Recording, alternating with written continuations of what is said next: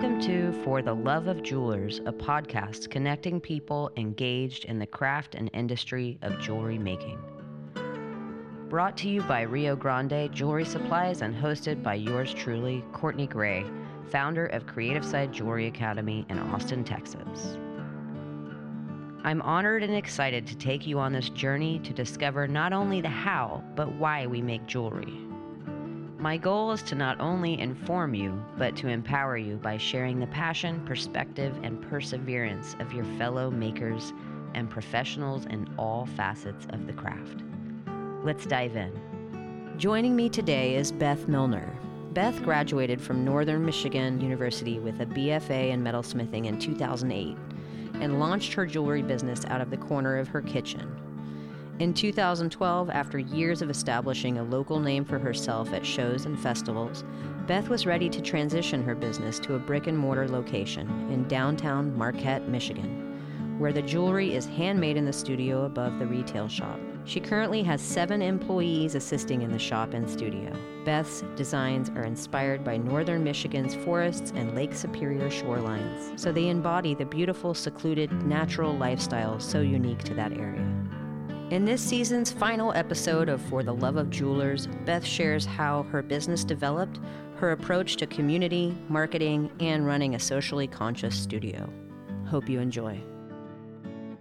So we're here with Beth Milner in Chicago, Snag Conference 2019. What what? Um, this is the 50th anniversary of Snag. Beth and I go back a few years. We met. We met in Asheville, North Asheville. Carolina. That was my first year at Snag, and I was hooked ever since.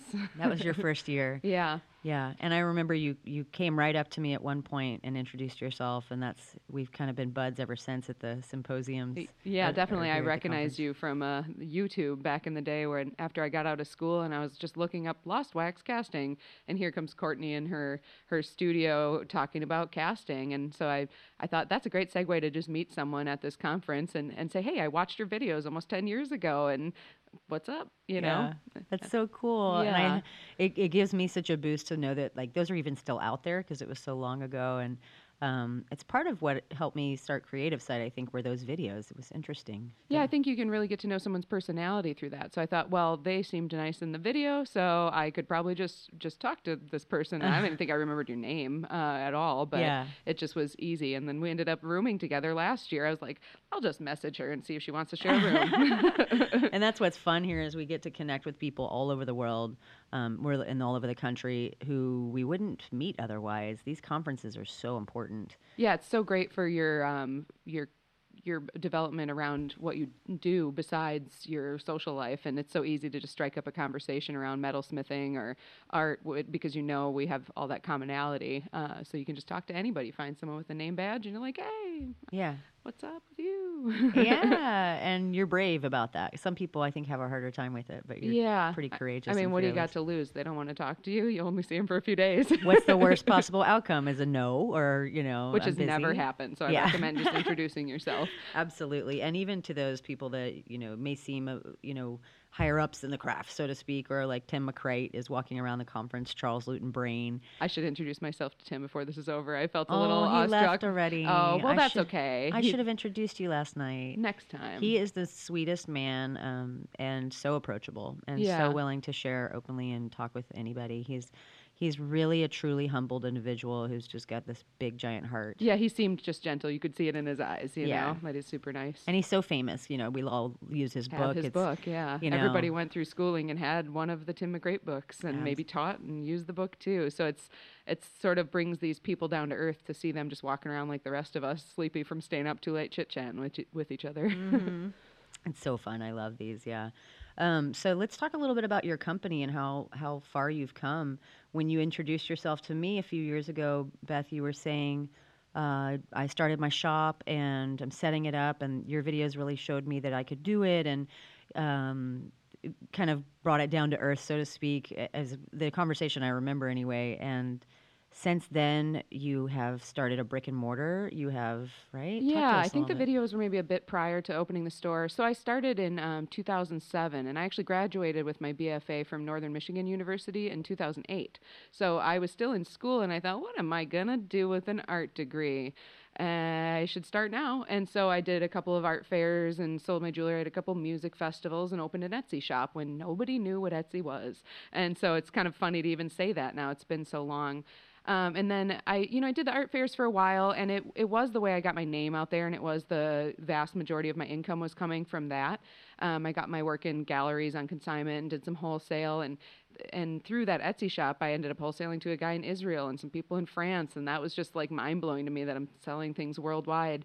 Uh, but it's since changed quite a bit, and um, you know the art fairs were were really fun. But I realized the part of it I really loved was networking with the other artists, and I could do that without actually setting up a booth. Um, but it it was really great to learn what customers and viewers of my work were really looking for because you get 30,000 people walking past you in a day and you can if you're really good at social cues you can really learn what they respond to so, but the setup and the teardown and the weather and outdoor shows in Michigan is is a bit much. And so I started thinking, what can I do instead of this? And then in the same time, my my online Etsy shop was growing a bit and I thought, you know, I maybe I should rent a space outside of my house and and start kind of getting a bit more out here locally. And um, I saw this building for sale downtown. It had a for rent sign, and it looked really cool. There was this great spiral staircase, and the front of the building had be re- been remodeled, and it had this big bright orange sort of part on the front of the facade.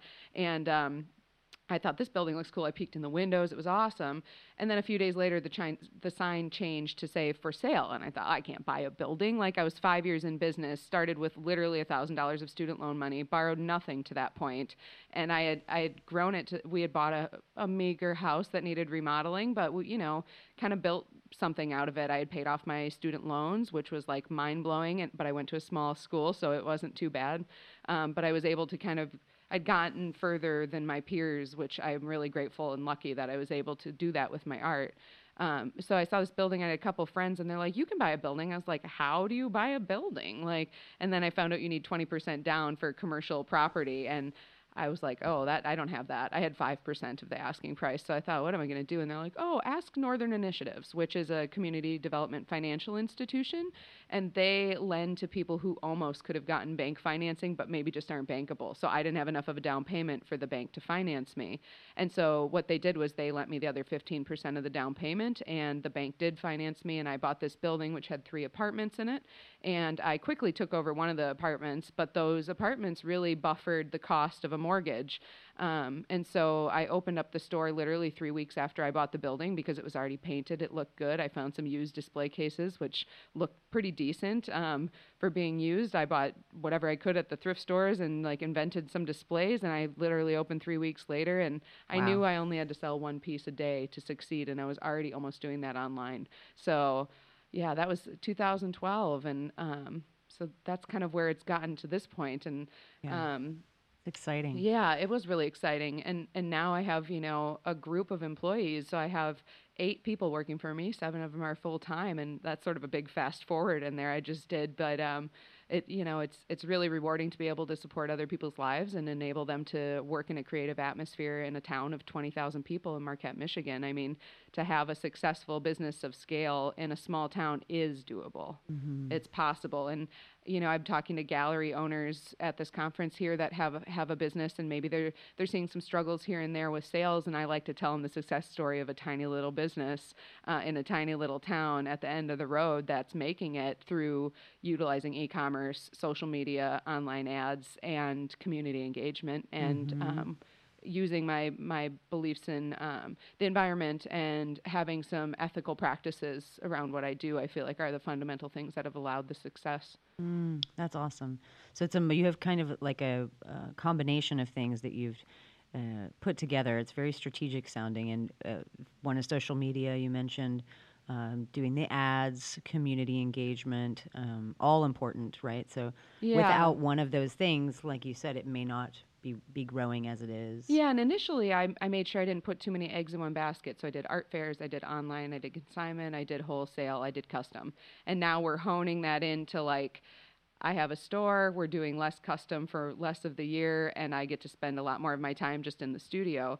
But I, I like to talk about, you know, when I was in school, I was really concerned about the materials. Like, I, I was feeling uh, we watched that blood diamond movie in one of my i had an indigenous environmental movements class and that'll scare you out of precious metals and stones real fast because it's really heavy and really scary and you don't you don't want to play into that um, destruction of our natural environment if you can and so i was afraid to even ask my suppliers and then I had been buying silver from from Rio Grande, and and they sent a flyer that said our silver sheet and wire has been recycled for 25 years, and I'm like, oh my god, I was feeling all this guilt and fear, and I should have just asked. It Right. wasn't that important to people to advertise that way, and now it's I think fundamental to some of these supply companies to brag about that because we want those things. Yeah. Um, and I was very vehemently opposed to diamonds until I realized I could go um, to Hoover and Strong and get recycled diamonds that have been taken out of other jewelry. And I can work with local copper that was mined a long time ago and sat in someone's garage for 30 years. And that's kind of like recycled in my mind. And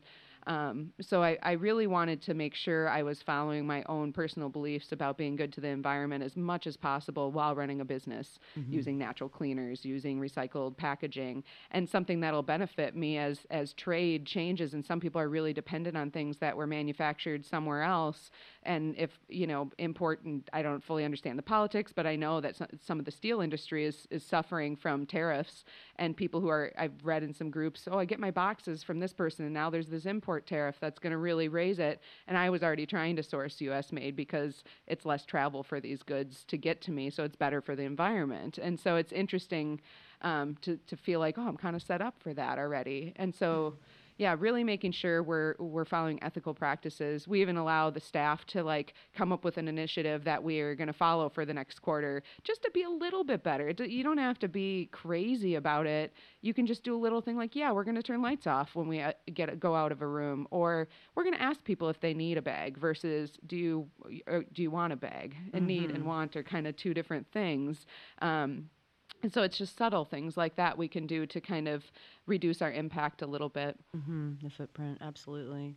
And so, yeah, you've kind of built your business, and one of the things that you mis- mentioned is you've built your. You you feel like that's part of the reason of- that you're successful as well is the, um, is that you know the ethical background and like how you're approaching how you you know the materials and all of that. Is it is that become important to your customers as well as your staff and your and yourself? Yeah, it really has. Um, it made me feel good about being in this business to do it that way. And I don't think I could work for myself or someone else if they weren't trying to be as righteous as they can towards the environment. It's something we all got to do, I feel like. Um, and so for my customers, initially people be like, what is recycled silver? Just like Rio Grande might not have been advertising that they had recycled silver, worried that it might reduce the, you know, the value in people's mind or something. But, um, so the customers would kind of ask and now i feel like that was about to be what people wanted 10 years ago but they just didn't know it yet. And so now people come to us because we have recycled metal and a lot of the other typical traditional jewelry stores aren't really advertising that but they probably have a lot of recycled metal in their pieces too because that's that's the nature of metal. We can recycle it. Um, we sweep up everything off the floor you know every little bit uh, and we recycle that too. And so it's that's become important to us in the shop uh, and the customers really respond to it. And as we tra- attract a younger audience over time I think that's so important to millennials and younger. I know the millennial generation spans me, I suppose, and lots of other people. But I, I think like y- people want to feel good about what they're purchasing, and if they aren't being educated about what you're using, at least tell you know they aren't going to know. And so we really push eco-friendly jewelry.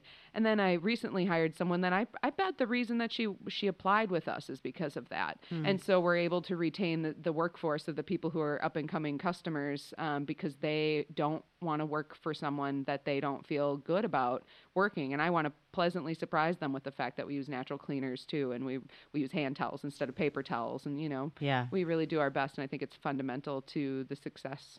it's a core value for your company. Yeah, and I would say that people should really ask themselves, what are my core values, and how can I find the customers that share those with me and the mm-hmm. employees too? Yeah, and serve and surround yourself with like-minded people who are Yeah. doing, doing the things that you're doing that are important to you and your value system and your principles. Yeah, even like you said, even the customers, that's I think that's pretty important to talk about for sure. Yeah, and they may not know that they want it until you've told them. So hopefully you engage them with your designs, you know, first in a sense, and then they're just like, really, it's recycled, guilt free, buying all the stuff, you know. right, um, right. Yeah. Now I'm doing something good, and I'm getting something beautiful. And yeah. and to feel 100% good about your purchase, like that's. I mean, sometimes when you're really a, a hardcore environmentalist, that can be hard. It can be hard. Do I put a plastic lid on my coffee today? I probably shouldn't. Mm-hmm. Should I? Mm-hmm. We they recently stopped recycling glass in my little hometown. Sadly, it's like, oh, now I can't buy things in glass, oh, uh, right. or maybe I can reuse this thing bunch of times. So, yeah, it's some of those thoughts of you know someone like me or customers that we have. Those go through your head every time you do a thing, and and the less you know bad you can feel about a purchase, the better. Let's talk. Let's let's shift gears a little bit and talk about. Um, well, I'd like to ask how old you are. I'm 36. 36 years old. Yeah. Started your business at what age? Well, it was 2007, so I was pretty young. Yeah. Um, yeah, I had I was still in college and I had taken a year off, so I can't remember exactly. I'm gonna do some math in my head here, but I was in my early 20s. You know, yeah. People would come in, they'd be like, "How old are you?" Or I saw some guy at the post office around the holidays. You know, you're in a small town, you know everybody. They're like, "You're Beth Milner?" I thought Beth Milner was a 50 year old lady. And I'm like, "No, um, not yet. No. Yeah, not yet. But Hopefully not for a while. Like right? Another yeah. 25 years. yeah. Um, so that's it's pretty bold to start that young, and I think that's you know right out of college or even in college, there's a lot of people. I just spoke to a young lady that's uh, coming upstairs to meet with you, Beth, who who's at that crossroads. You know, she just finished. Uh, she did a four-year undergraduate, then she did her master's, and she's just coming out of that. And she's been in school for a long time. She's in an incredible debt. You mm-hmm. know, um, she's she's really confused about what to do now. I think that can be really hard. I, I, I guess I only really know my own personal way that I, I dealt with that student loan debt, and I was lucky enough to get some grants and scholarships because I transferred from the University of Wisconsin Marinette Small Community College that was cheap and then I got really good GPA, and I only ended up with twenty thousand dollars in debt, and that's pretty nominal now that I realize how little it was. But when you're coming out and you're earning waitress wage, or that's about how much you might make selling your jewelry, or maybe not even that, it can be pretty daunting. Um, but coming up with a good plan, a business plan, and a strategy to achieve it, um, and sort of keep doing your best paying off those debts, but don't let them ruin your life by gaining too much interest or don't let them control you by feeling like it's the most important thing in the world too. It's like that tricky balance of like maybe you do the minimum payment for the first few years of your business and then but get on it. Don't defer those student loans like keep paying them because bad debt is bad debt and you don't really want that to impede. I think a lot of young people might not realize or i didn't because no one told me you might not be able to borrow to buy a house if you have too much student loan money. You might have a trouble getting a decent car loan rate. So you know I was really thrifty. I'm still thrifty. I buy most of my clothes at the thrift store. I don't need to anymore. Um, but I'd rather keep that money close to my business and my employees um, and and in my community than than kind of s- sending it out there. But I wish I had better advice on the student loan thing. I hope that our country gets it together so people aren't coming out with these fifty, hundred thousand dollar debts. Yeah, it's, um, it's intense. Yeah. yeah. It's defeating. You know, it's like what, what am I going to do? You know, how am I going to, how am I, am I ever going to pay this off? So anyway, again, I do hope that, that we can show things with that, but we're not going to solve all the problems today, Beth. We just I can't. wish we could. I wish we could too. Beth for president.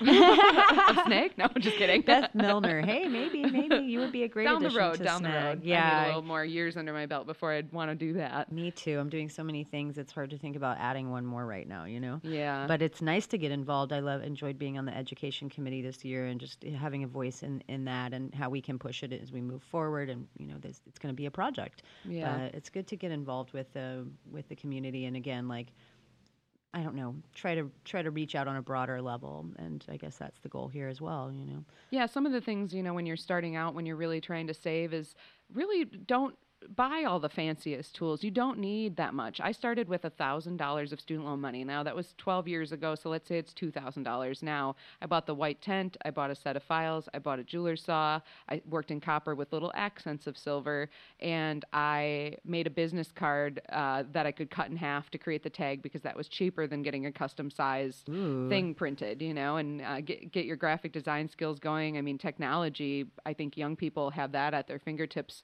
way more more than I ever did. Um, and so, really, just don't live beyond your means as much as possible. Drive a used car, you know, walk as much as you can. Maybe don't drive if you're in a city, and just really don't. You don't need all the tools that that studio had. You might really want them, but you can start with really a basic kit. I started with a thousand dollars and turned that into you know the ability to have 5% down on a building i had I had like $15,000 saved up after five years, uh, and I was paying my way, paid my student loans, and that you can get yourself forward. If you're in a city, you have so much more access to customers than I did. I live in a in Marquette, Michigan. It's winter for like eight, nine months out of the year. Right. You know? it feels like it at least. Come in get warm, buy some jewelry. Yeah, right. and at Christmas time, you might really come in. So right.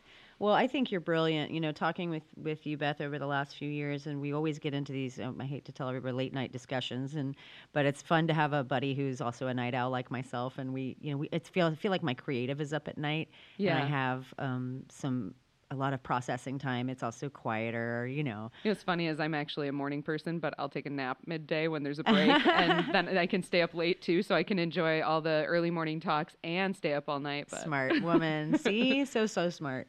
Um, talk to me a little bit. We're we're kind of on the subject of community and um, and how you began your business. You have a lot of, and then I definitely want to get into the social media tricks and tips that you have and share those with everyone. But let's. I really want to hear about more. When I was looking at your website just recently, the, your fundraiser program and your brand ambassador.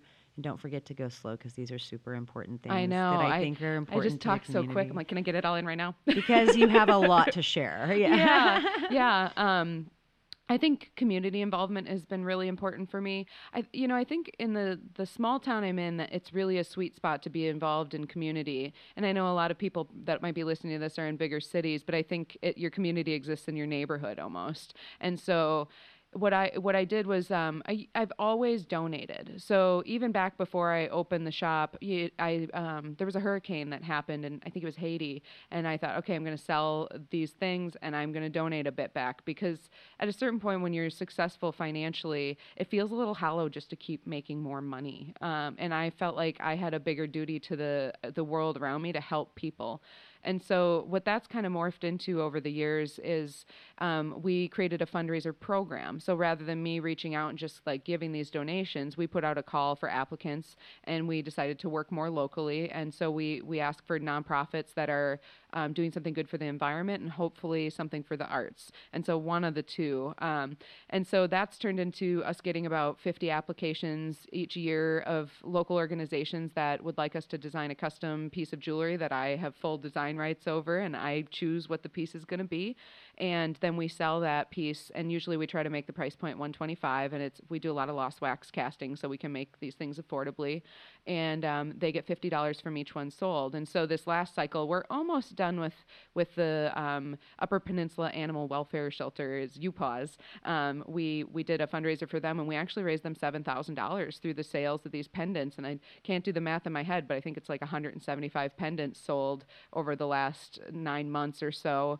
And um, you know, it's profitable for us, and it makes money for them, and it's great for the community. And to me, that's like the perfect uh, trifecta of positive things to put out in the world. And I think it really works to have them apply with us versus us reach out to them. And I make it easy. I know there's so many grant applications that are overly difficult for people. It's just one page, but it makes them try for it. And they tell us what they're going to do in regards to helping market these things too. And that organization, um, it was very much due to, to their ability to get that reach that really helped. And so it's a little tricky because we want to work with all these really small nonprofits, but we need some that are a little bit more medium sized and they're able to to get that reach. I mean, they're posting cute puppies and kitties all day long. It's so easy to get a like on Facebook with a kitty.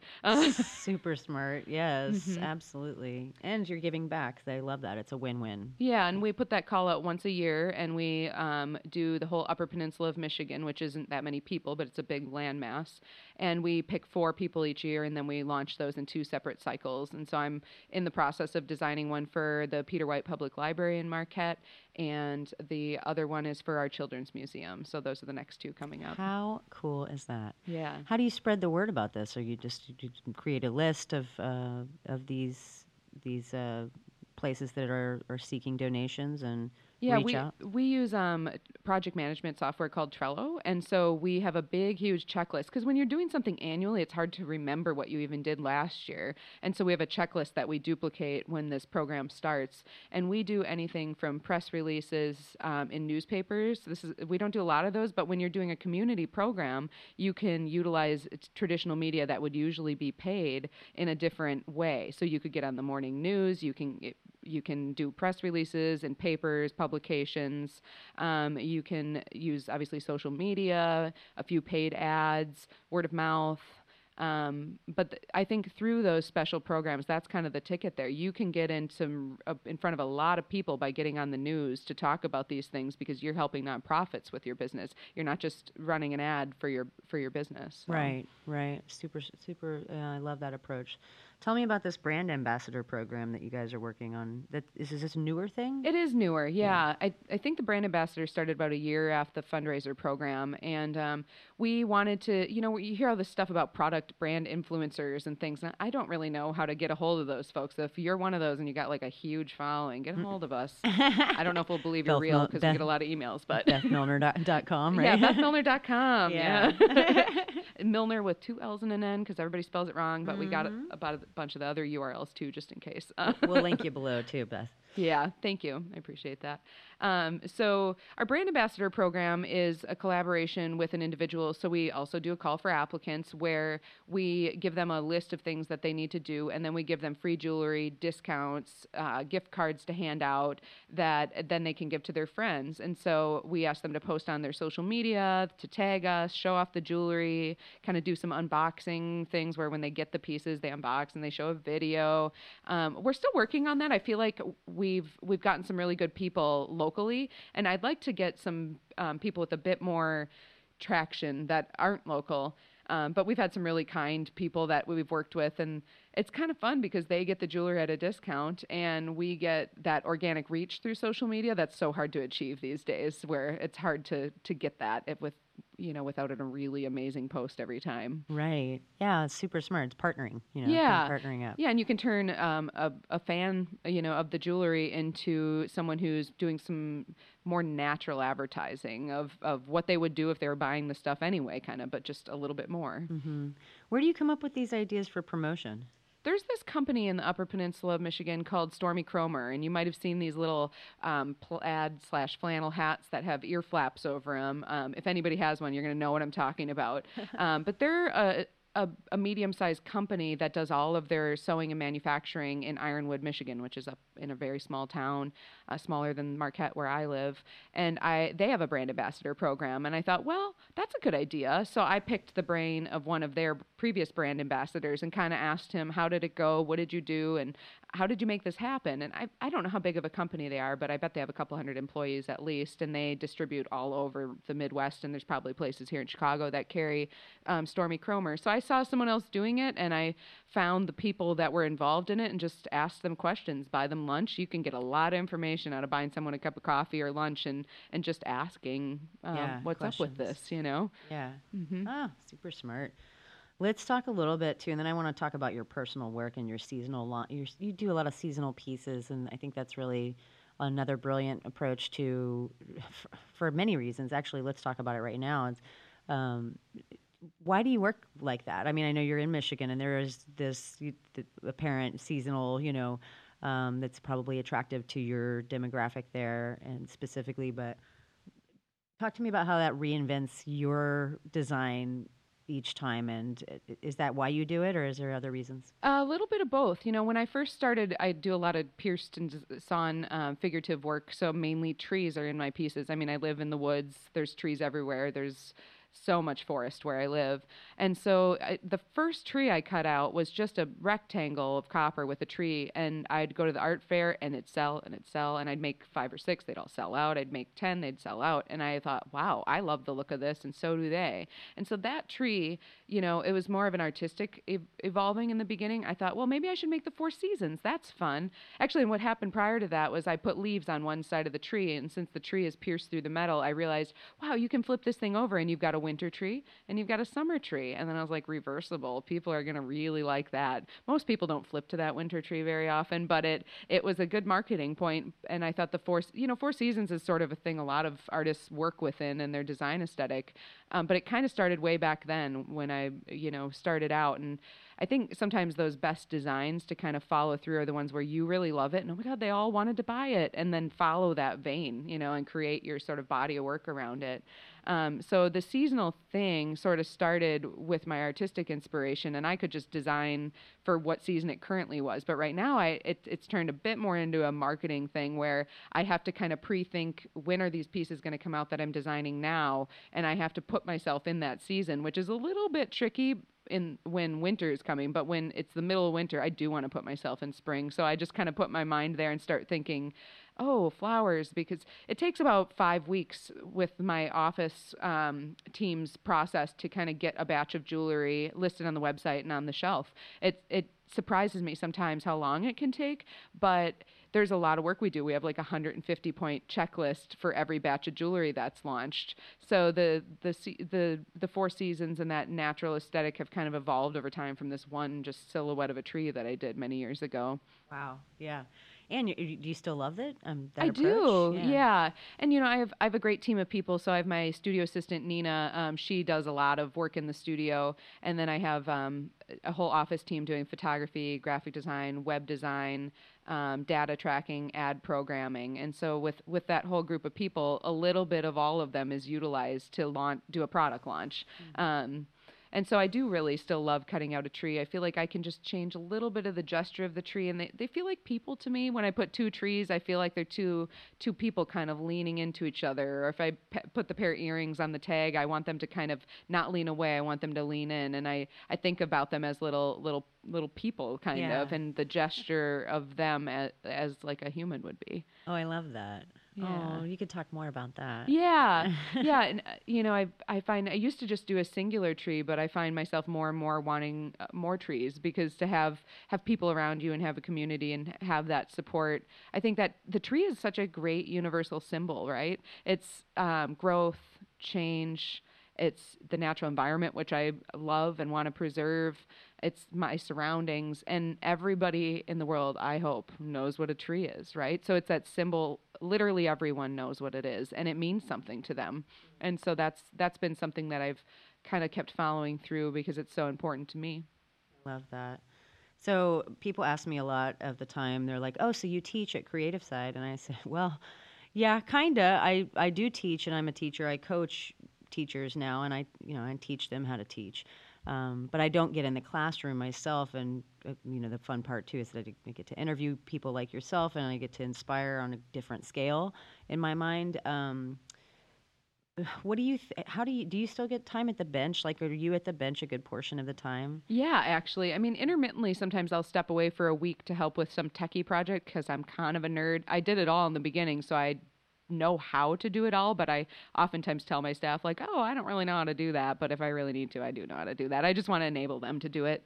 Um, but I do. I've kind of set my business up. You know, initially when I opened like six, seven years ago, um, it got to a point like in year two or probably year two or three where I, I kept hiring people to work in the studio thinking that's where I needed the help and, oh, I can hire art majors and they can have a cool job but they weren't interested in being on the computer all day and doing the sales and marketing and emailing and it's so easy to forget that that is a lot of work. It was like half of my time spent doing everything but making the jewelry and then once i hired people to help with the jewelry and they weren't so suited for the office then i was 100% in the office. And i was okay with that because i i knew it was what i had created but i wanted to change it and be in the studio. And so the real ticket for me was hiring an operations manager. Jana has been with me for five years and um, she does, uh, before we hired a team for her, she did all of that. She wrote the checks, she answers the emails, she takes the pictures, she updates the website, and she was doing all of those things that I didn't realize were really a lot of work. Um, and it's so easy to forget that that's the real work. It's all work, but that's really work. Um, and so now I spend you know, we sometimes for insurance we have to calculate what portion of each person's time is spent in each department, and I would say I probably spend 35 hours a week at the bench, Wow. and it, maybe not even five hours on admin. Um, I'm very lucky to have a group of people that can run the store while I'm away. I've been gone s- for eight, almost eight days.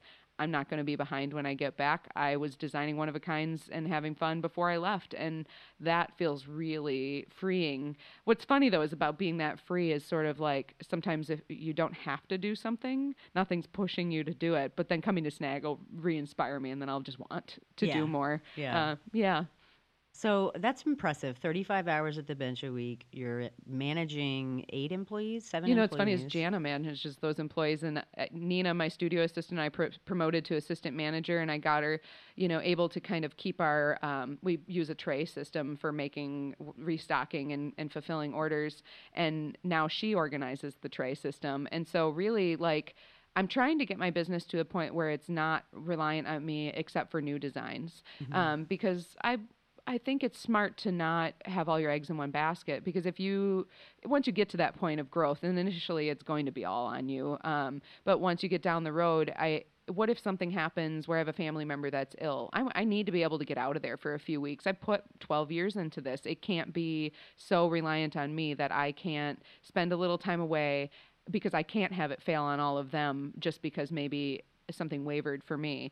Same thing for all of my staff. I need to kind of build it so any one of us can be gone. So my next hope is I have a part-time studio person and maybe they'll want to be full-time in the future or we'll be hiring once we need someone um, to, to help in the studio just to back up Nina because Nina's been with me five years too and to have those, uh, you know, my whole staff is amazing, but I'm very fortunate to have two core people in both departments there for that long. Uh, that's a big part of why it's successful. And I don't really manage people. I mean, I do the interviews, but Jana does all the evaluations. We do performance evaluations. You know, we talk about raises and things, but I I let her kind of run the business. Um, and to find someone with that aptitude is is um, amazing. You know, I'll joke with my other fellow business owners, and everybody's like, everybody needs a Jana. Yeah, yeah. That person who you trust 100%, you know, 150% Mm-hmm. uh, with your baby or business is so such a personal thing. Um, and you seem to have the ability to like let go. I think that's a big thing for artists that start their own business. It's we have this mentality. It's almost ego that Oh, says, it's so hard to let go. yeah, like I'm the only one who can do this part of the job because I'm the only one who's been doing it. Yeah, I've, I've realized over time if I'm not there when a new person is training in, it's way better. I, I, I you think that oh I should know the most, but you can't be an expert at everything. And I think someone who's learned it versus someone who's invented it, like if you've invented this process or this system, you you hold a lot of like pride around that invention. And I think a, a trained employee just shows them how to do it, you know. And mm-hmm. I might have trained someone in the studio in the past like this is really hard. It's okay if you mess up. It's really hard. You'll probably mess up. Like or Nina will be like, "This is how you make the earring hooks. I'll come check on you." Mm-hmm. Do you get it? Do you feel like you feel good about this? And she'll just walk away, and it's like you just release them from feeling all that pressure that I was putting on them of failure, right? Right, And yeah. sure, it's fine if they mess up like that, you know. I, so I, I feel like I wear noise canceling headphones a lot in the studio, noise canceling Bluetooth headphones, so I can listen to some music or podcasts. Because I'll find myself chiming in when they are trying to figure something out. There's plenty of them. They don't need me to figure it out anymore. Um, Good advice. yeah, it's real hard though. I had to wear the headphones so I would shut up. you know, I might take that and go home and, and try that. Yeah. It's it's nice. it's really hard too because we're problem solvers like or it's challenging i should say i don't like the word hard but um, we're naturally we're jewelers we're problem solvers we want to fix things you know and Mm-hmm. for me i know it's like if i hear somebody struggling with a decision or they're na- their they're just blade, navigating like, a decision tensioned incorrectly. You're like, I gotta fix it. uh-huh yeah exactly i can hear that from across the studio uh, i can hear the flex shaft motors from the You're classroom pushing you the know? pedal too hard for that. yeah oh no but my teacher caught it and it's fine you know it's like and, some- and not to even have to hear that they caught it and fixed it uh-huh saves a lot of mental space. I find. Ooh, Mhm. good point, Beth. Good point. Um, who was the biggest influence to you as you were getting into the business or growing up? Do you have do you have a main influencer? I think it was a lot of working in small businesses that didn't last. I grew up in an even smaller town, and um, I had a couple of really great art teachers in high school, and we barely had a jewelry segment. Um, we carved one ring and cast it in pewter in a soup can. and that was my first metals experience, and it was fun, but I wouldn't say I would have been hooked at that point. Um, but those two high school art teachers well, I'll go back a little bit of a step. So they were really influential, but I worked at a coffee shop. My cousin owned a coffee shop, and um, when September 11th happened, we went from selling 14 cinnamon rolls a day down to one and the business had and eventually closed. And i i always had ideas of like what could we do better? And what could we do to get more people in the door? And i drew all the posters for the little bands that would play on the stage. And i would make the sidewalk sign. And just seeing that the you know I, I said oh how about we print off all of the the things we order? And if someone empties the container of chicken salad that we order from the supplier how about we just mark it on the list to make your job a little bit easier? And so i just always felt like even when I was in an, in a, a, an atmosphere that I enjoyed working with my cousins who I really, you know, care about. Um, I felt like I had more ideas that I wanted to implement. And they appreciated it some, but I think at a certain point, you know, as the owner, you can't take all of your employees' ideas. You got your own you're waiting to implement. But working in a small business, and they'd say hi to everybody that walked in the door. They would engage the customer. They would treat them well. Um, those little things taught me about how to service a customer. Um, and then to go back to those high school art teachers, they actually opened a candy store. And so while I'm working at the coffee shop, my uh, high school art teachers, I had just graduated high school, and they I took it like a year off before going to college, and they opened a candy store. And I'd I'd be in that candy store, and kind of that same thing with service, and it was really cute and nicely decorated, but I, you know, they said, okay, try things once in a while so you know things taste like dangerous. but uh, oh, but I'd, no. I'd eat a piece of candy and then it would go all day and no one would come in. And I was like, shoot, I ate one piece of candy and no one even bought one piece of candy and you could see the writing on the wall at that point that it's just it was a small town people weren't shopping downtown you know they're buying their their hershey's instead of their nice truffles at the local candy store and so i through that i kind of learned what what didn't work but it wasn't really due to them. It was due to the the market and the mm. people that were there and their, their maybe lack of interest and the economic downturn. And so that, that coffee shop of my cousins that they opened a second location in the neighboring town and I'd work at both and it that didn't really work too well either. Actually, it's a long time now, but he just opened a recording studio and they moved to Tennessee, and it looks like it's doing pretty good. So well, good. he had a big music passion. But having working in those small businesses, and I had a landlord actually at the same time. I had three jobs. I was 18, and I had the keys to three businesses. I was pretty proud of that, you know. Um, but I, my landlord had an embroidery and T-shirt shop, and he was so disorganized, right? Like I he won't hear this. I I really highly doubt. I haven't talked to him in so long, but he didn't even have a system to keep orders organized and I was like, "Can I put last names on these folders and make you a system for your customers.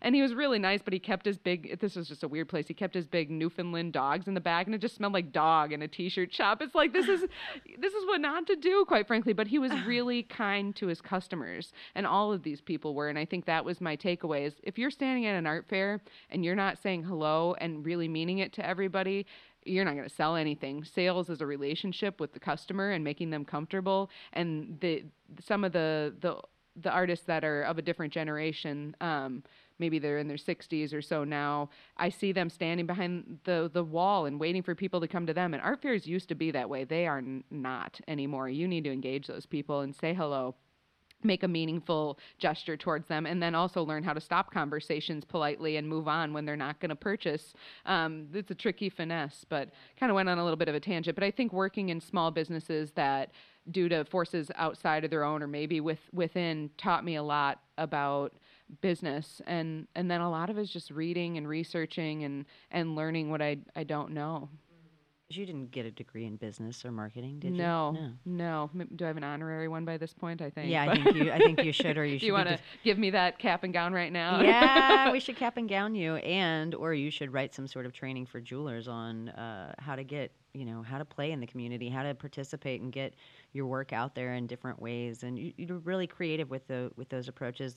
I'm bragging on you, Beth, because I really do. I, I think you're brilliant. You're whiz oh, thank with, you. you know, I see what you're doing with your social media. You've talked to me a lot about social media. Let's let's curve into that, and then I definitely want to talk to you more about you. And I'm going to give you some really quick questions in a little bit here too. We're going to do sure. our rapid fire. Awesome. Yeah, which is fun. Um, but yeah, we we've again spent a lot of hours talking about just basics of social media and ads and um, you know talk to us a little bit about can you share some of those with with Yeah. our community? I think it's so important. Yeah, when I started my Facebook page right after college, I had uh, I had graduated from Northern Michigan University in 2008, and I decided to take my jewelry around the country in a pop-up camper in a station wagon. And so that was during uh, that economic downturn we were having. And so I I paid for a booth fee in Florida, 700 bucks, and I'd make 700 bucks. And I'm like, oh my gosh, I'm going to be in debt on a credit card. This is bad. I shouldn't do this, but I'm already really far away, and I got to keep going. I signed up for these shows. And so I, um, you know, I did that traveling thing, which is really fun. It's more accessible now than it's ever been. If so, if that sounds enticing, get your website going. You know, go to the shows. Um, but the social media. So like at the end of that trip, I was in Southern California, and I created my Facebook page for business when they first were invented, and I called it Beth Milner Handcrafted Sterling Silver and Copper Nature Jewelry Whoa. because because no one had a name for the, you know I didn't even know what it was right um, but you could get organic traffic back then. Those were the good old days kind of like the art fairs where people just pulled things off the wall. You didn't have to engage them and they'd buy. Well social media you could get organic traffic and it was awesome. And so I did build a lot of my following back then um, through giveaways. And so I'd do a giveaway like this page tag a friend share it and I'd get a couple thousand followers, you know, maybe more. Um, and so we still do giveaways and they do draw followers. Um, so that's kind of a way. Make sure you're following the rules of whatever platform you're on um, doing these, um, but make sure it's it's pushing that reach out to other people too. So like the like, share, um, tag a friend kind of a thing works really well. And we don't do them too often. You don't want to give away everything, but it's a good way to build an audience organically, and I think that still works. Um, we have a really systematic approach to our social media these days. My staff decides on like four or five items for the the week that they're going to push on social media, and so um, it's a little bit complicated to explain in words, but visually it's not that complicated. So we might have an A, B, C, D, and those are four different things we want to be marketing, and then ba- uh, a to-do list populates in our project management software each day that says whoever's customer service number one so we just number each person that's on the schedule. So customer service number one should post about a at this time of day. And so we kind of have a matrix that we've put into a checklist system which sounds way crazy but um, took us a little while to come up with it but that makes it so each person the intention of it is each person is posting about something different and not at the same time of day um, and using different imagery to do it. And so we post to Instagram four times a day. We post five stories a day, and we post to Facebook. I think it's three times a day. You can tell I've been letting other people do this for a while. When I hesitate, I don't remember I think how many. it. Yeah. Yeah. So that's our non paid stuff.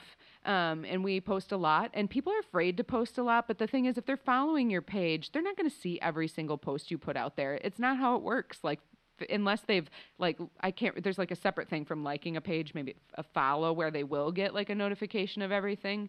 Um, but not everybody does that. And so, you know, it it's not be interesting if you're going to post a lot of things try and be engaging and it, it works well for us to have so many people doing it because they all have a, a different thing to say but we've we've helped them kind of have an authentic voice around the pieces too um, so we do that much posting. There's scheduled posts for when we're closed. And while I've been here at Snag, I saw some comments on our project management software about, oh, I, I read this article and they're talking about popular times of day and it's kind of changed. And then I see the manager telling the assistant manager to oh, research this a little bit more and let us know where we should change it in in the template of of um, our social media posting. And so they're they're honing that in all the time and doing research to make sure we're staying up with the times of how how it's changing.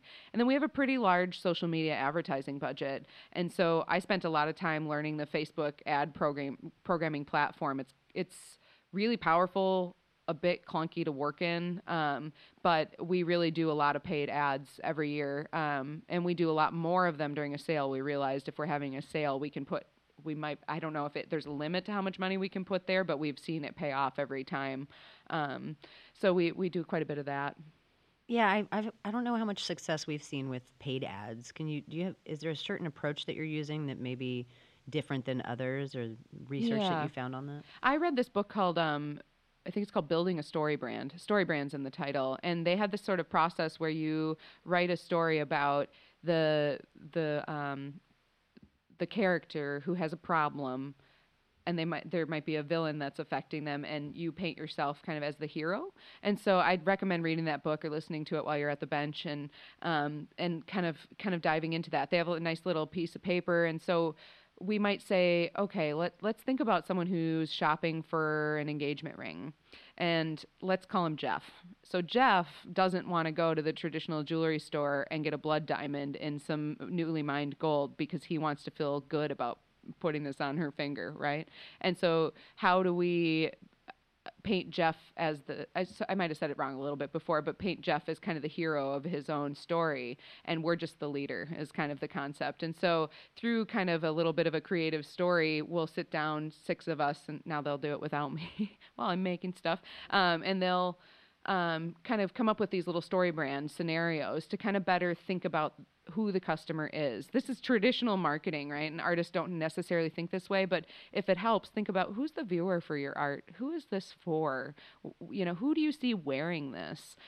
Is she 50? Is she 40? You know, who what is what is the person buying it? And through doing all those art fairs, I had a pretty good sense of the type of people who were buying it. So that's a good way to kind of start to figure it out if you have a hard time imagining it.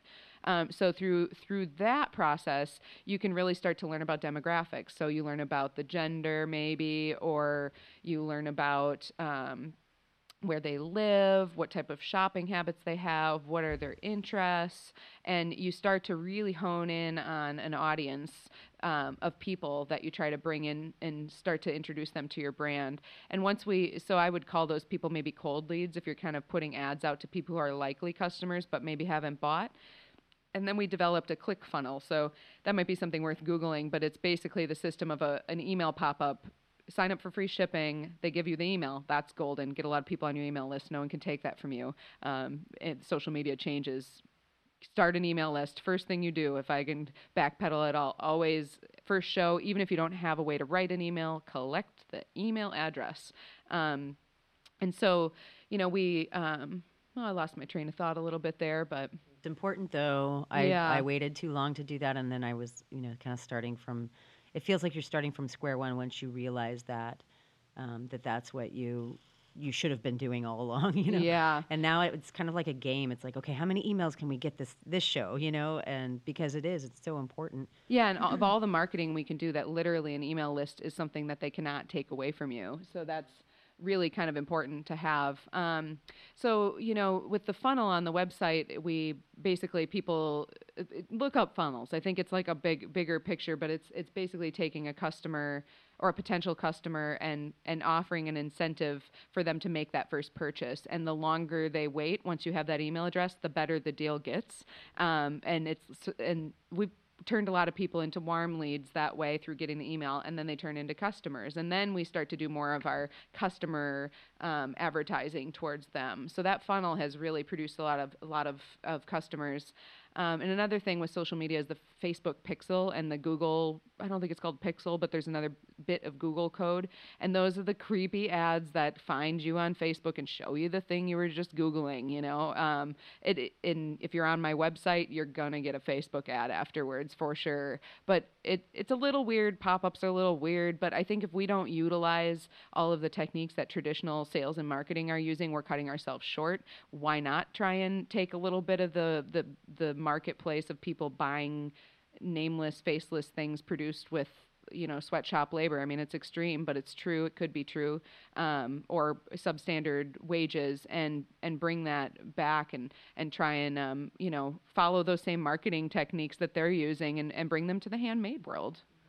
And so the the pop up ads, you mean this is the how Facebook has a pixel. Explain. Yeah, it's, I'm like this thing. What's a thing. pixel, Beth? so a Facebook pixel is just a bit of code, and I don't know if it works with every platform, but we use Shopify for our website, and it's a bit of code that you install on your website, which then tracks who's come, and then it, you can program ads to the audience that that pixel has collected essentially and and put those ads back out to that same people. So you can even say if they were on if they're on the website for more than two minutes i'm going to put in the ad but if they were less i'm not going to advertise to them. Or if it was only five seconds i mean obviously they weren't that interested you know if it was really short. So basically through kind of collecting that data through the pixel and you can't see that data that's all facebook's they got it you know they're probably selling it to other people too obviously uh, you know Mhm. they start to track all of the things that that you're doing online um, but through having that pixel you can remarket to them Got it. mm-hmm. So, guys, when you're shopping for a tool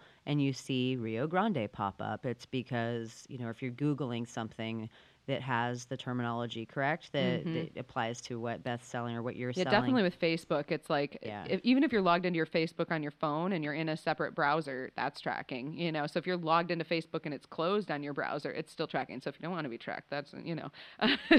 um, but I, I think when we all rather, I mean, it's a little bit weird, but wouldn't you rather have an ad for something you want versus things you don't want? So Exactly. Yeah, I used to, you know, if you search something by accident and then weird stuff starts popping up, I like that it's done per second, like you said, or how many seconds did they stay here? And so you Mhm. know it's something of interest, but You do have to be aware though that like if someone doesn't make a purchase after a certain period of time, you don't you we've all gotten ads forever for something we looked up once and you're like quit showing me that ad for the mattress. I bought a I've mattress. already bought Leave it." me alone. you know, and so you just kind of have to be aware that you don't want to be hitting those people over and over and over again and you can set there's so many metrics you can set in the Facebook Business Manager. There's the boosts that you're probably familiar with if you're you're kind of li- still tuned in on this ads thing, but there's the whole Facebook Business Manager which is way more robust and either hire an advertising agency if you're in that position or learn it because it is how things are advertised. how did you learn all of this research? Taught myself. Yeah. Yeah. Um, you know, I started wondering how are these ads showing to me of something I just Googled, and then what do I even look up? Hmm. you know, and so I I really just dove in and and learned, and I listened to books on marketing. Although sometimes they can get pretty outdated. Um, I really just a lot of research and learning, and just you find something that could be a potential, and just get to the bottom of how it works, and and figure it out and, and if you have a staff of people they can help you implement it And you mentioned earlier too, how many on the staff are working on your marketing? What you're So I- all sounds like you're all doing customer service and marketing. except for one yeah nina is in the studio. Actually i have two. So nina is full-time in the studio and then um, i've got taylor who's kind of brand new with us and she's really doing great. And she's she's doing some some cleaning around the shop and helping make earring hooks kind of entry level position. And then everybody else so there's there's about to be an eighth starting maybe today i can't remember start date. Um, but there's six other folks that are doing all of the the stuff around marketing. So that one of them's taking all the pictures and editing. Um, we've got the manager who's kind of overseeing it all and can help any one of those people operations manager. We've got her assistant manager um, who is doing all of our data analysis, programming the ads, but not necessarily coming up with what they're going to look like or what they're going to say. Um, and they they do anything IT related that we need to because they're kind of specializing in that way. Um, and then we have the new person we just hired is going to do customer service over email. We've got another part-time person who is doing the item descriptions uh, and blogging. So they're they have a writing degree or they're about to get a writing degree in the next few years. So they're good with the words. I feel like I'm forgetting someone. Was that six? Oh, and then we have a graphic designer that just started a couple months ago. So all of those folks that aren't in the studio are doing customer service also. Um, so they're making jewelry as well as these duties? Nope, they No. aren't. So I only have um, two people helping me make the jewelry. I, I used to have it be that way, where the people in the in the studio would help with the customer service. But it is pretty hard to stop in the middle of soldering to go help a customer Of course. or answer the phone. And so I've departmentalized a bit, which has only been an asset to the business to start um, separating who's in charge of what. Um, but even during a an event, I go downstairs and I'll do customer service, but I like to kind of bounce around the room and just engage people because I don't do that anymore. So they're happy to see me and talk to the artist. you know? Right, of course. Mhm. That blows my mind that you have so many people working on just the marketing, the content, uh, producing good content, you know, getting it out there. But that's part of why you're successful. Yeah, it's a really atypical model. I, you know, I was talking to my accountant and I was like, "Can you help me better understand like how a retail business, how much money they spend on advertising?" And she's like, "You're unlike any other business I've ever looked at." She works with a lot of small businesses who hire out those things. And if we add all of the labor on to all of the dollars we spend in ads, it would make us look like we're running incorrectly. But all of those people are so knowledgeable when it comes to selling something and doing the marketing because they're doing both. So if you're hiring an agency, I mean, their knowledge is going to have to be limited because they're not doing your business 40 hours a week. They're doing other businesses too. And so that's worked really well for us. I don't know if it's the smartest way. Sure, maybe I could make a lot more money doing it differently, but I it's not really just about the money. I like having this team of people that's really knowledgeable, and we throw a lot of events where we can draw a lot of customers, and we need seven, eight people on customer service in our tiny little shop so they can all be selling, and one can be like running and pulling things for the online orders at the same time. That's so fun. Um, did you teach them how to do this, or did they come in with a background in? Only recently are we hiring people who actually have some experience. Although the new salesperson we have hired doesn't have jewelry sales experience, but they love the brand and they love jewelry and they're a good customer of ours. So if, they, if we didn't hire them, I would hope they would have applied for the brand ambassador position. Right. Um, and so we're just getting that point. We just hired a graphic designer who we brought um, from a city a couple hours away, and she had gone to college in Marquette. And um, so we got her to come back to Marquette, you know, and she was so excited because people bleed out of Marquette. There's just, it's a small town with not a lot of jobs. The hospital is the main employer, and they're kind of going through a rough patch in the community, and people are leaving, you know. Um, and so people get their degree and they have to go. And so I'm pretty proud of the fact that I'm offering decent pay for, um, you know, people who've come out of an art program in a town where there aren't really art jobs. There re- really aren't a lot of a lot of jobs for people, but I, I hope that can change. Uh, Yeah. Smart, smart woman. Um, let's do our rapid fire. Are You ready for this? I can talk really fast. As we learned, yes. But so much information in each sentence, Beth. Thank I you so much. I think you can much. slow it down, right? If you're listening to this recording, there might be a feature to just make me talk like this. I'm sure if there's not, we can research it. We can find a way, right? yeah, I don't mind if I lower a decibel. That's fine. I love it. I love it. So, um, okay, most inspired part of the day for you to work.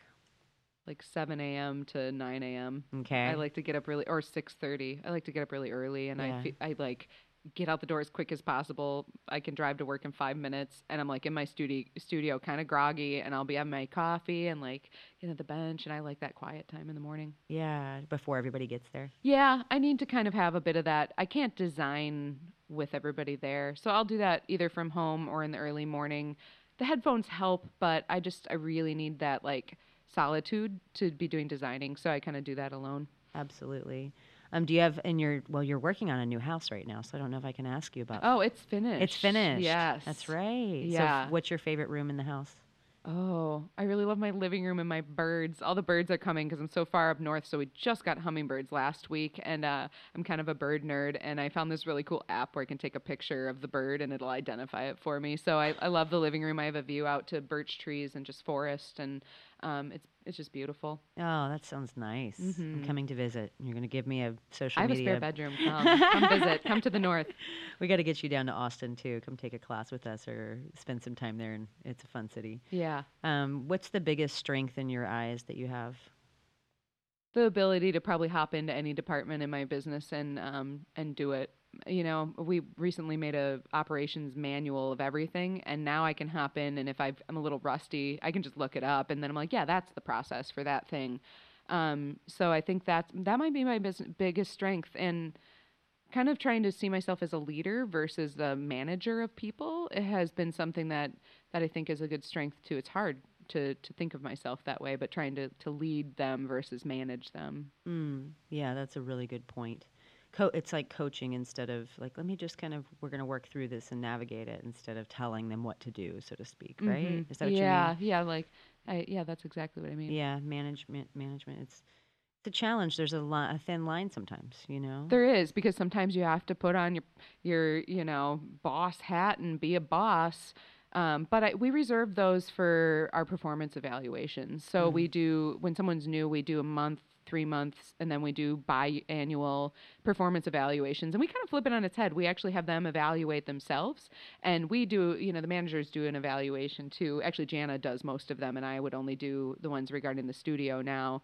Um, and we find that the when there's generally an issue is when they really are mismatched and the employee thinks they're doing great when in reality they might not be. But that opens up that space to have that conversation. And sure, we might say, "Oh, you made this mistake here," but that's the place where I can say, you know maybe you missed too many shifts over the last year um, and i think i need you to start making those up to, to fulfill your duties as full time and we find that like through not constant sort of interaction over new like that how they are as an employee we've been able to kind of use those performance evaluations as like a really serious talk mm-hmm. of you know compliments but things we need to see change at the same time and that makes it so it's not like daily sort of interaction around like what could be better you know? So you just kind of pause say nope i'm not bringing that up right now. That's going to be in the per- performance review. Yeah if it's more of an overall like how they are as as an employee um and if it's if it's just a little correction you got to say it in the moment though. Be like oh you were you were late. That's not okay. Like please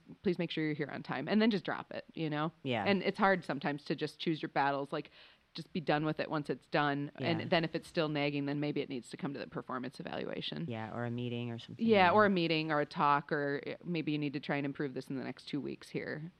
Is there one habit you're working towards altering? Ooh that's a really good question yeah, the the headphone thing. I need to like let them do their job.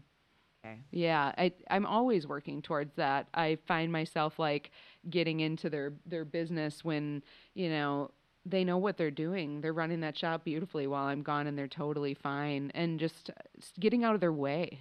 Mm, mm-hmm. Yeah.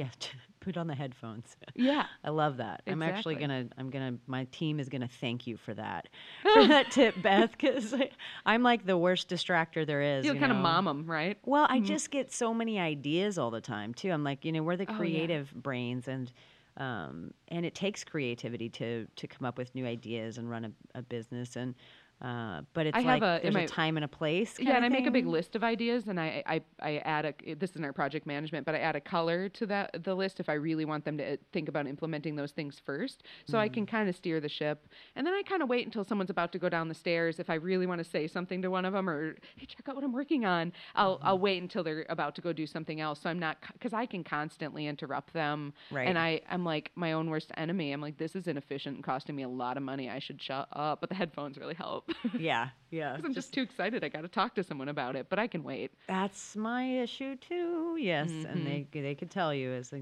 well, I call myself the tornado. Sometimes I'll come through and it's like, oh, I've just got all these, you know, it's popping, and I really want to share it. Like you said, I want to share it with somebody, and my team is there behind me, and I, of course, that's the most natural person to run to and share the ideas with. But yeah, it's really yeah. Jana and I have um, don't distract your team. Yeah, don't distract your team because they are trying to focus. Yeah, um, and don't enable enable them by solving all the problems. Exactly. Them. Yeah. Exactly. And same with the student. You know, you want them to learn by doing, by failure too, or by you making can't mistakes. catch them before they make every mistake because our mistakes are, you know, what we learn from. And if someone makes way too many mistakes, that might be an issue. But like we are going to all make mistakes, and we we got to let people work those out. Absolutely. Uh, what did you want to be when you grew up? An artist. Yeah, always? Always. Really? Well, one time, this is a funny story. I was just a little girl, and my mom will bring this up once in a while. She's 70 now, so she's getting older. But um, I was on the swing set, and I said to her, Mom, I want to be a swinger when I grow up. no, you did not. I had no idea what that meant. and I do remember distinctly with a, a balloon that was blown up, and I was bouncing it on my fingertips. And I said to my mom, Can I be a balloon bouncer when I grow up? But I was a real little girl then. But I've always been an artist at heart. I've always wanted to be an artist. Oh, how cool! You made it made it come true for yeah. sure. Yeah. Um, what are you most grateful for? The group of people I have around me that enable me to spend my time doing what I love, and that's designing new work and coming to a conference like this and not feeling like I've got to work, even though it's technically a work trip deduct mm-hmm. those things on your, you know, yeah. count those as a, an expense. Um, but yeah, I think I'm I'm really grateful for that. I'm grateful for my significant other, Mike. He, you know, he built our house with a team of people, and he has supported me through the years. I haven't mentioned him probably enough, but he filed corners on silver the first year I was out doing shows and helped me set up the booth and take it down innumerable times. Oh gosh, just to have someone to go grab me some food so I could keep selling, you know. Yeah. Fill my water bottle, please. Um, the the people who have supported me through working with me and enabling me to and believing in what I was doing. Those all and my accountant even she she's an ego booster. Way back when I started, she's like, "You can get this business to do a hundred thousand a year." I was like, "You're crazy." But now, you know, it's pretty exciting. We had a month where we did that last year. I am almost embarrassed to say it because I grew up, I started with nothing. I was poor college student like most people. But I guess the reason I feel okay saying it, Courtney's like, Are you okay talking about numbers? Like, I don't know if I'm okay with it. But I'm realizing through talking to all these people that telling you what you can do and where what you can achieve, it, it'll enable you to believe that it's possible.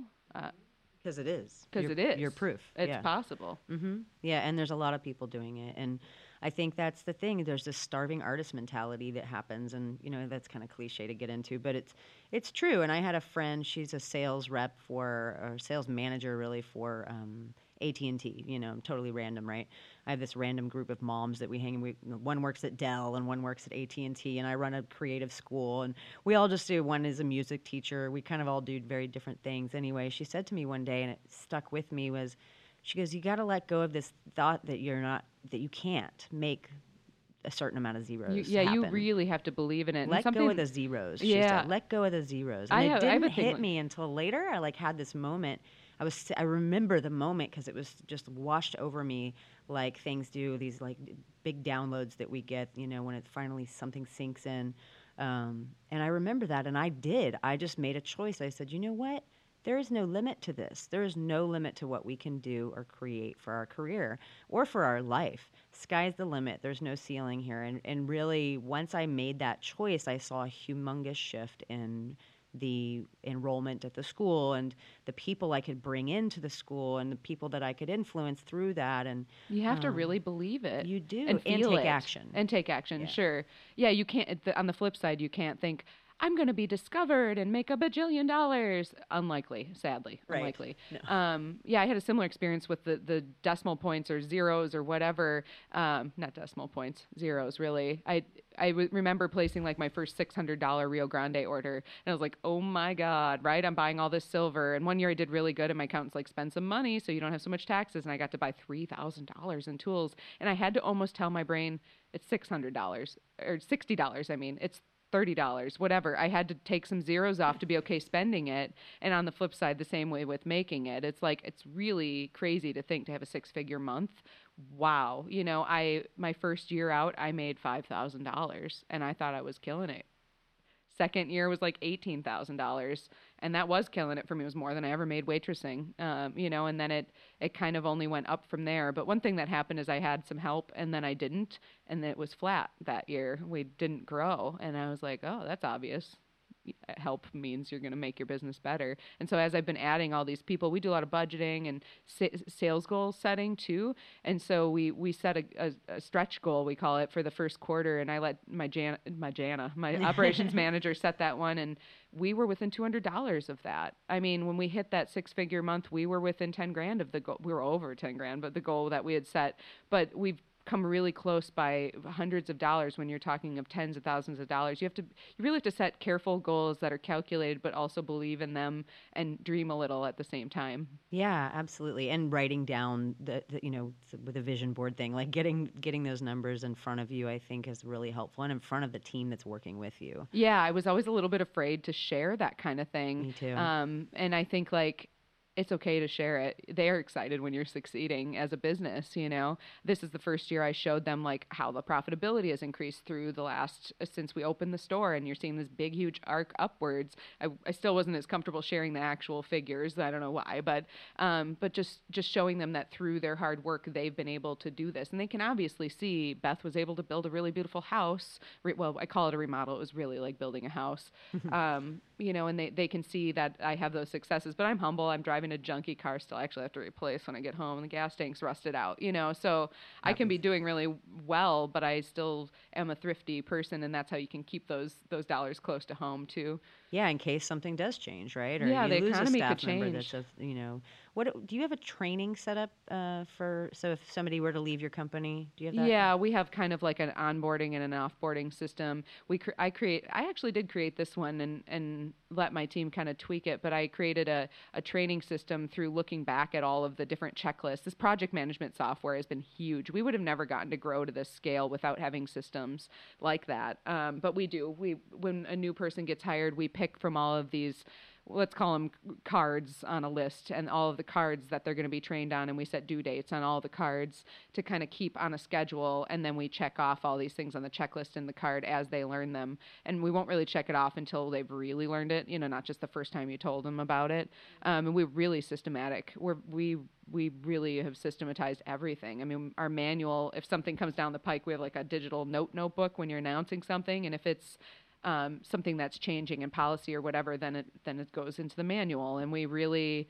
are very systematic. We have a handbook. I did that before I got Jana, my operations manager, because to track she she had some experience running an Etsy shop and a ceramics production facility and I knew to get her I needed to kind of uh, figure out how to offer a retirement account and paid vacation days and be like a real employer you know, just paying someone cash or whatever to help you might be all right when you're really, really tiny. But the more I've run it like a real business, the more successful it's been because people are used to working in in like typical jobs. So if you can be pretty typical but but better, right. um, it it they understand what that means, mm. you know, because they've been employed, they've worked for a paycheck, they've had a review, maybe they've had a real interview.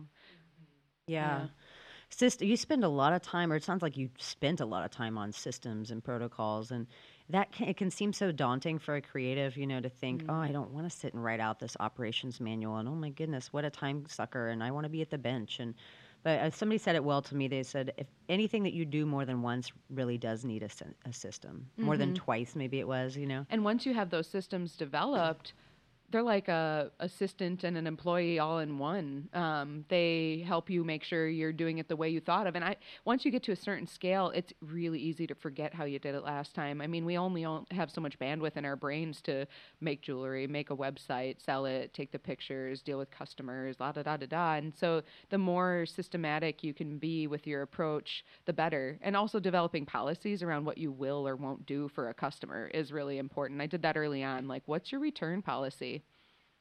Are you going to take back that piece that they wore for six months just because they asked? You know like so you look to traditional retail and what's what's typical you know? Um, do you take on repairs of jewelry you didn't make I don't do the, that, you know, and I, I have yeah. a 30 day return exchange and we extend it around Christmas. And it's very, very systematic. And that really helps once you're getting employees involved. And customers expect a system. And then you can say, instead of being like, I don't feel like that's fair to me to take that back after six months, you can say, oh, our policy is 30 days and it's on the bottom of the receipt and on the terms you clicked on the website. And so it's, it's not so much you making some willy nilly decision, it's the policy. And so even though those things are a pain in the butt to really like figure out. They will pay you forward throughout the future and forever when you don't have to make those uncomfortable emotional decisions because it isn't it's a policy. Mm. yeah absolutely. Yeah we have to have some sort of standard and i think that it's um, it's it's just so important you know to, to have it clear from the, the beginning. You know what else it, it represents is uh, to me it actually reflects respect. Like and professionalism. Like mm-hmm. people are going to take you guys more seriously if you have these systems. Oh, here's what I take down on a custom job. Here's what my return policy is. Here's how long, you know, it takes me to turnaround to time. turn around time. Yeah. All of those things. When somebody's listening to you explain those things or they're reading it on your website or what have you, they immediately take you more seriously. Yeah, because you know, I have artist friends that are like, "Yeah, this person wanted this thing." And they're like, "Yeah, maybe in a year I could get that done." I'm like, I'm not buying anything from you. I mean, I uh, you might be my friend and I really like your work, but like I'm not going to wait maybe like a year. I'm ready know? for that now. I want it now. Yeah, maybe like three months. Um, right. And I guess it's fine if it's like it's definitely a year, but it'll get you get you it in a year, whatever it, has got to be for what you're doing. Obviously, we we saw Albert Paley's uh, keynote talk on these sculptures that are big as buildings, and no way you're getting that in a year. Um, right. Yeah. so it really depends on what you're making, but um, yeah, those policies they're really important, and they will let let you off the emotional hook and have more of that emotional energy to put your passion into your making. Love that. So Beth, I know you want to go shopping downstairs. yeah, the, the, trunk show is going on, and I it's know. so fun to see all of that jewelry. But I'm I'm really enjoying uh, answering your questions, and it's fun to kind of take a little diver, a deeper dive into what uh, we're doing how up there. How are you doing this, and what you are doing? Yeah, how you're doing it. Um, I think that you shared so much important content all today. I feel like this is a five-hour conversation we could have with the community But we won't do it today. Maybe next time we can do a part two or something like that. And you guys Yeah. definitely let us know if there's a topic of interest that Beth mentioned that we didn't dive deep enough into. Maybe we can even do a phone call. Who knows? Um, I'd be happy to. That'd be awesome. And um, Beth, is there any final words? Like you know, we're talking to people out there, hopefully, who are our listeners are going to be across the gamut of different phase, phases of their career. But what about those total? Those people are just at a loss who like I don't know how to bring this thing to life, and I don't know what I need to do first. Do you have any words of wisdom for them? I would say take it in bite-sized pieces. You know, in the beginning, I simply put together an Etsy shop and learned how to take pictures, um, set up an email address, right, and get that email newsletter, get a business card. Just start there, and then keep keep building that. Yeah. You know, I, I think like anybody who goes through art school, I think, or has used a computer these days, young people can just like build a website, right? I was lucky enough to to do that, but it's so easy to build a, a small website, learn how to photograph your work, learn how to price so you're not shooting yourself in the foot, and you've got a business, you know, um, and then grow that yeah. Uh, as much as or as little as you want to. And so it may sound insurmountable, all these nuances. It's hard, it's interesting to think of all the different levels of people we could be talking to. But just you make that business card and you say Beth Millner Jewelry, jewelry artist. You're in business. Right. Yeah, and and oh, I love that. That's such such a good point. Is start saying what you are, right? Like when for me in my twenties, I started singing, and I said, you know what? I have to start owning this. I'm a singer. I'm not the best singer in the world, but I love it, and it's something that I I am now doing. And the same as a jewelry artist, I am a I'm a jewelry maker. I'm a bench jewel. I'm whatever, however you want to brand yourself. Or, Yeah, we don't have any really concise terms on We were- that. we've so been talking about at first I called myself a silversmith, but I've kind of take I don't make teacups and tea kettles, so I, I I've kind of changed it to jewelry artist. I've never really Mm. identified with the bench jeweler thing, which Mm-hmm. I don't know why, because I don't do repair work. Maybe I always think of a bench jeweler doing repairs, Repairs, but yeah. it's up to you. However you want to define it, you could call yourself a silversmith too. Quite frankly, I, Yeah. I, I know there's some tea kettle makers out there. They'll be like. Yeah, and it, and I think a big thing is just you know that statement is like I am, and that ownership of that statement. Is Yeah, like, I am a an artist, I am an know? artist, and being willing to share that with people that you cross paths with, wear your work, right? Wear your work out in public. Yeah. Oh Um, gosh, network with just everybody, and and don't don't like weirdly give them your business card, but just strike up a conversation like a normal human being. Ask some engaging questions of them, and they're going to ask you, and then you get to give the business card. You know, and it, don't make it contrived, but that's how it usually goes. You yeah, know. it's a flow, and yeah, always have those cards ready to go for sure. Yeah. Beth, yeah, so much to share. Thank you so much for sitting with us today, and Oh, we're going to be watching you. Tell everybody where they can find your your uh, your work and see all the things that you're doing. Yeah, you can find us at bethmillner.com. So it's M I L L N E R, so Miller with an N. And um, you can find us, you can find the, all the social media links on the website, probably a little easier than me spelling them all out, but we're Beth Millner Jewelry on Instagram, on Facebook. Actually, it might just be Beth Millner on Instagram. Oh my. um, but you can find us on all the social media channels. If you like Twitter, I mean, we've probably got some automated posts going there. Um, you can come to our store or come to the Upper Peninsula. If you're a maker and you want to see the studio, send me a Facebook message. They might just be like, she's busy in the studio, and that you might just get brushed off. But look at the store if you've just showed up and message me if you want a little bit of a tour. Tell me what you're doing, and um, I'd be happy to show you where I work too, and you can check out all my tools. we all love the tools. yeah. Thanks again, Beth. Yeah, thank you. Yeah, I always enjoy my time with you, and uh, onward here. and upward. I wish you all the success in the world. You as well. Thank you. This wraps up season one of For the Love of Jewelers, a podcast brought to you by Rio Grande Jewelry Supply. It's been a blast. If you haven't made time to listen to the whole season, now's your chance to catch up. And don't worry, season two is coming this spring.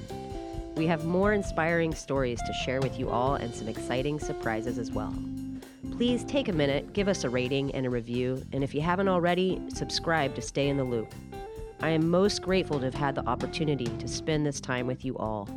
Until we meet again, I hope you will keep making, learning new things, say yes to those challenges that scare you, apply for competitions, pass on your knowledge to others, and persevere through the trials of your business and craft. I'm Courtney Gray, sending love and wishing you all the highest possible success in life. Onward and upward.